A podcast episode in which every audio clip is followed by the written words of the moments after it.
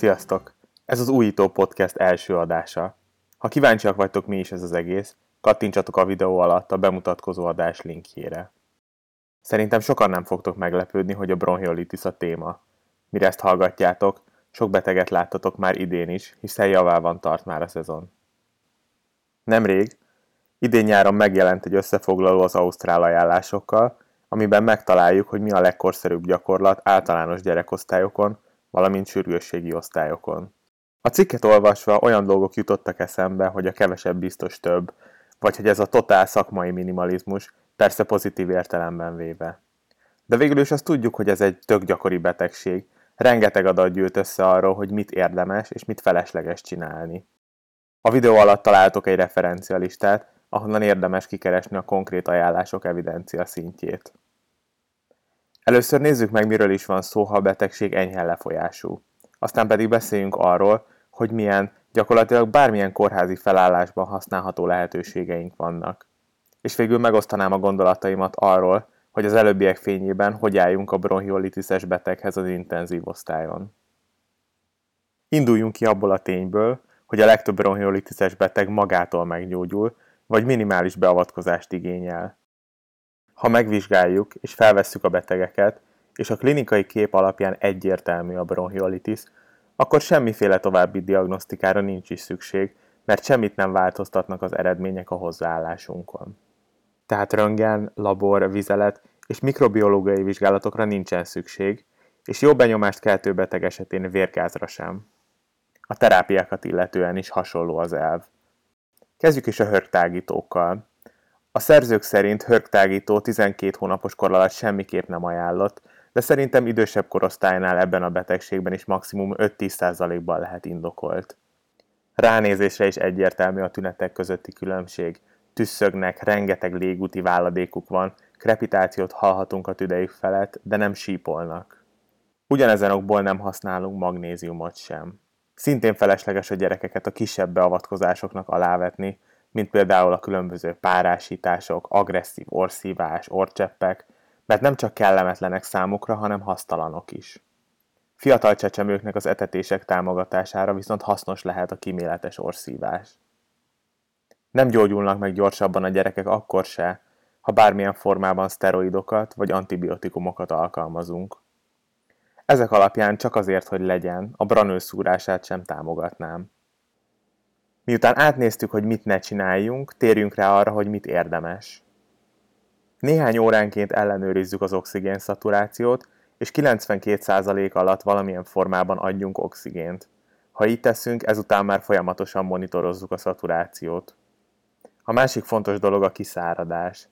Tehát ha a folyadékhiány már a felvételkor fennáll, akkor azt pótoljuk, illetve minden beteg esetén ügyeljünk arra, hogy a későbbiekben se alakuljon ki. A legideálisabb a szájon át történő folyadékbevitel. Amennyiben ez nem kielégítő, gyomorszondán keresztül vagy vénásan adhatunk folyadékot. A világ végéig lehetne azon vitatkozni, melyik a jobb megoldás, de a lényeg, hogy a gyerek folyadékhoz jusson. Összességében remélhetőleg azt érjük el, hogy a lehető legsimábban átvészelik a betegséget, és nem kerülnek be az intenzív osztályra. Létezik egy szuperül alkalmazható eszköz, ami gyakorlatilag egy mentőv a betegek számára, hogy elkerüljék az itót. A HFNC kanülök magas áramlással adnak orszondán keresztül párásított, melegített levegő és oxigénkeveréket. A tapasztalatom az, hogy ez az eszköz nagy segítség, nem utolsó sorban jól tolerálható és maximálisan biztonságos a gyerekosztályokon is. Egy idén megjelent közleményben nagyobb betegcsoportban hasonlították össze a klasszikus alacsony áramlású orkanülöket az új HiFlow eszközzel. Több mint 20.500 gyerek kerülhetett volna be a vizsgálatba, de 18.000 nem került be, hiszen semmiféle beavatkozásra nem volt szükségük. Akiket viszont bevontak, ott egyértelműen látszik, hogy a HFNC csodát tesz, 23% helyett 12%, tehát nagyjából fele annyi beteg igényelt intenzív osztályt. Arról is érdemes beszélni, hogy van néhány betegcsoport, ahol csúszós a talaj, nagyon oda kell rájuk figyelni, mert kevés tartalékkal rendelkeznek, és hajlamosak a gyors állapotromlásra. Ilyen a volt koraszülöttség, mindenféle krónikus szív- vagy tüdőbetegség, genetikai problémák és immunszuprimált állapotok. Hasonló rizikófaktor a passzív dohányzás és a korai tápszeres táplálás is. Az is előfordulhat, hogy alapból itófelvétel indokolt, súlyos társbetegségek, nagyon fiatal életkor vagy alacsony korrigált életkor esetén.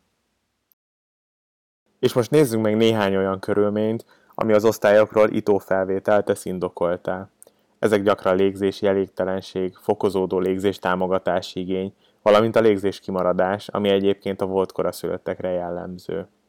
High flow kanülők osztályos használata 2 liter per kilogramm per perc, vagy 50%-nál magasabb belélegzett oxigén mellett már nem biztonságos.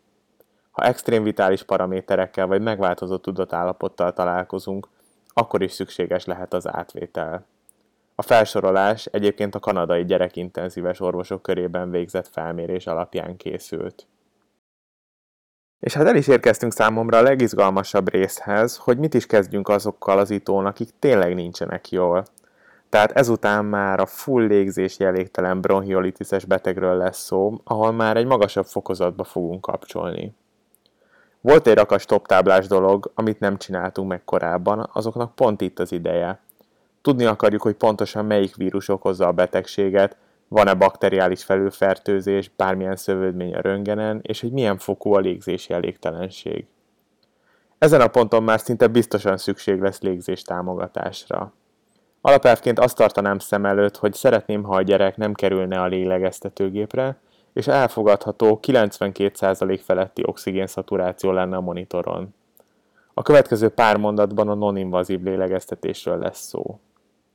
HFNC kanüllel az intenzíven, rögtön 2 liter per kilogramm per perc áramlással indítok, vagy ennyire megemelem, és a klinikai javulás függvényében csökkentem az áramlást és a FiO2-t.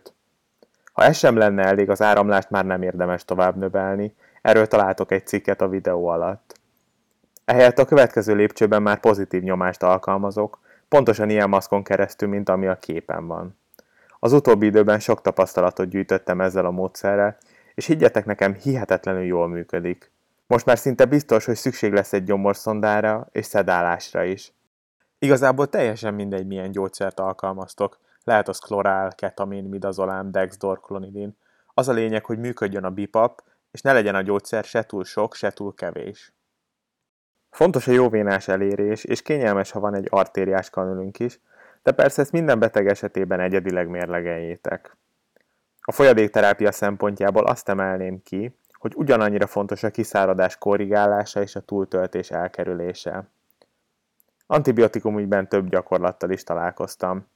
Vannak, akik semmiképp se nyúlnának antibiotikumhoz, míg mások mindenképp elkezdenék a tüdőgyulladás elleni empirikus kezelést. Egy harmadik hozzáállás szerint prokalcitonin és röntgenkép alapján mérlegelünk, talán ez áll hozzám a legközelebb. Ha nem lehet elkerülni, hát marad a lélegeztetés. A kezdeti beállításokhoz nem tudok semmi izgalmasat hozzátenni. Mindenképp csináljatok röntgenfelvételt a tubussal, mert atelektáziás lebeny esetén jól jöhet a fizikoterápia. A lélegeztetőgépen két dolgot viszont feltétlen vegyetek észre. Az egyik, hogyha ARDS, a másik pedig a hörgőszűkület áll fenn. ARDS esetén magas csúcsnyomást és rossz oxigenizációt fogtok látni, erről egy későbbi adásban részletesen tervezek beszélni. Ha pedig a légutak szűkültek, azt a megnyúlt time constant és a kilégzés végi széndiokszid görbe alakja fogja jelezni, ebben az esetben a lélegeztető körben nebulizált hörgtágító természetesen indokolt. És ha minden igyekezetünk ellenére rossz irányba haladnak a dolgok, nem megy a lélegeztetés, lehetőség szerint még addig gondoskodjunk ECMO centrumba szállításról, amíg szállítható a gyerek. És akkor a végére egy nagyon gyors összefoglalás. Láttuk, hogy bronchiolitisben a betegek 90%-a semmiféle ellátást nem igényel, míg oxigén sem. A korán kezdett high flow oxigénkezelés miatt fele annyi beteg kerül az intenzív osztályokra, és közülük az intenzíves eszköztár által sokan megúszhatják a lélegeztetőgépet. Nagyon köszönöm, hogy meghallgattatok, várom a szakmai kommenteket, és találkozunk a következő hónapban. Addig is posztoljatok bátran az újító Facebook oldalán.